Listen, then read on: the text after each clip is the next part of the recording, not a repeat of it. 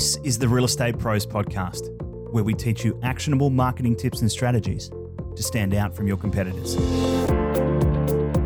Hi, everyone, it's Josh Cobb here, the CEO of Steps. And as 4,000 real estate professionals converge on the Gold Coast this weekend for the annual AREC conference, I want to talk to you about a trend that probably isn't going to get much coverage, if any coverage at all, at the conference this year.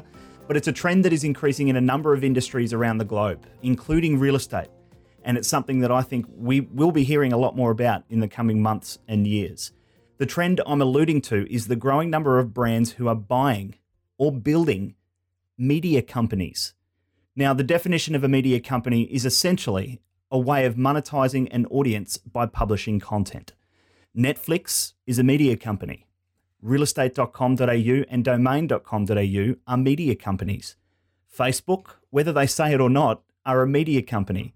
And Red Bull, yes, Red Bull, the company who are famous for all those extreme sports videos, they're a media company too. Now, anyone who is monetizing content through advertising is a media company. So, why would a brand want to buy one? Well, quite simply, to own direct access to an audience themselves instead of what we typically do in business, which is pay a media company for the privilege to access their audience. Armed with a smartphone and an internet connection, anyone today can be a publisher or a reporter. Anyone with a Facebook page can advertise to a clearly defined audience, making their marketing spend far more effective than traditional advertising in newspapers or on TV, which is one of the major reasons why our newspapers are shrinking rapidly.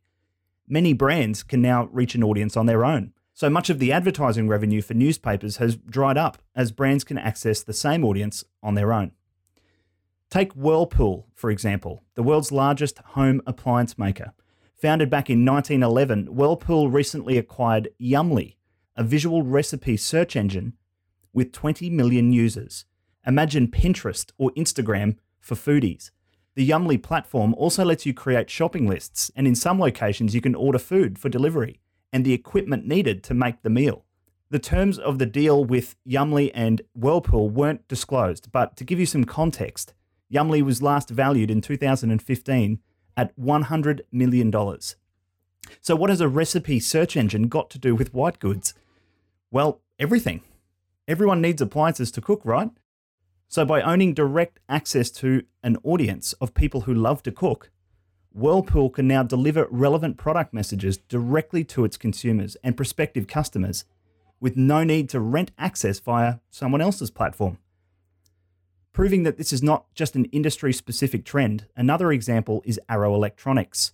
Instead of relying on advertising in the traditional sense, Arrow Electronics has spent more than $40 million buying 51 media properties in the electronics media space over the past few years and they now have the largest audience in this space. They no longer have to rely on media companies to advertise their products and services. They are a media company with direct access to consumers who are interested in what they sell electronics. There are countless examples of this happening all over the world right now in so many different industries. So I believe deeply that we're going to see more of this in real estate.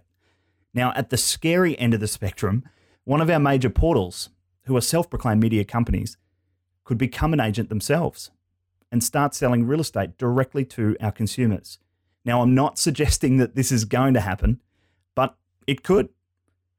On the more likely end of the scale, and this is already happening in some areas of Australia, is real estate brands or groups who are buying smaller local media publications or building their own internal media company.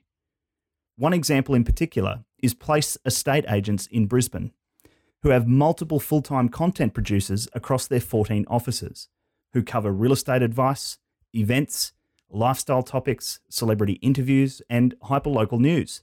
Their media team publish regularly to their content website each week, and they use the various channels, such as social media, to drive traffic back to their site for brand exposure and awareness of their team.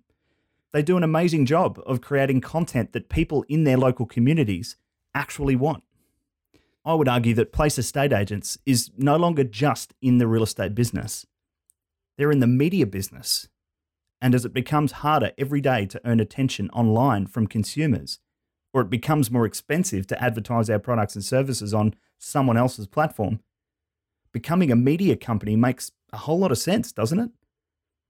This is just one example of a real estate brand adopting this media company approach, but there are many other case studies I share in my presentations and workshops, so it's not as rare as you might think. Now, when we talk about disruption in real estate, and it does get talked about a lot, this is a business model that, in a very short space of time, could be very disruptive indeed. If you have direct access to an audience and you can spend a significant amount less to reach that audience, that's a smart business play. So, what do you think? Is the future of marketing in real estate about owning direct access to an audience rather than relying solely on renting access to someone else's audience? The three companies I've shared with you in this episode certainly think so, and I'm willing to bet that we're going to see more and more brands follow suit.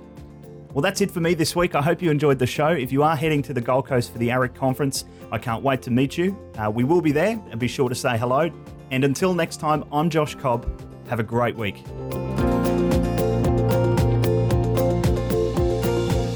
You've been listening to the Real Estate Pros podcast. If you'd like to go deeper with your marketing this year, visit digitalmarketingessentials.com.au to learn about our popular upcoming workshops. And until next time, I'm Josh Cobb. Thanks for tuning in.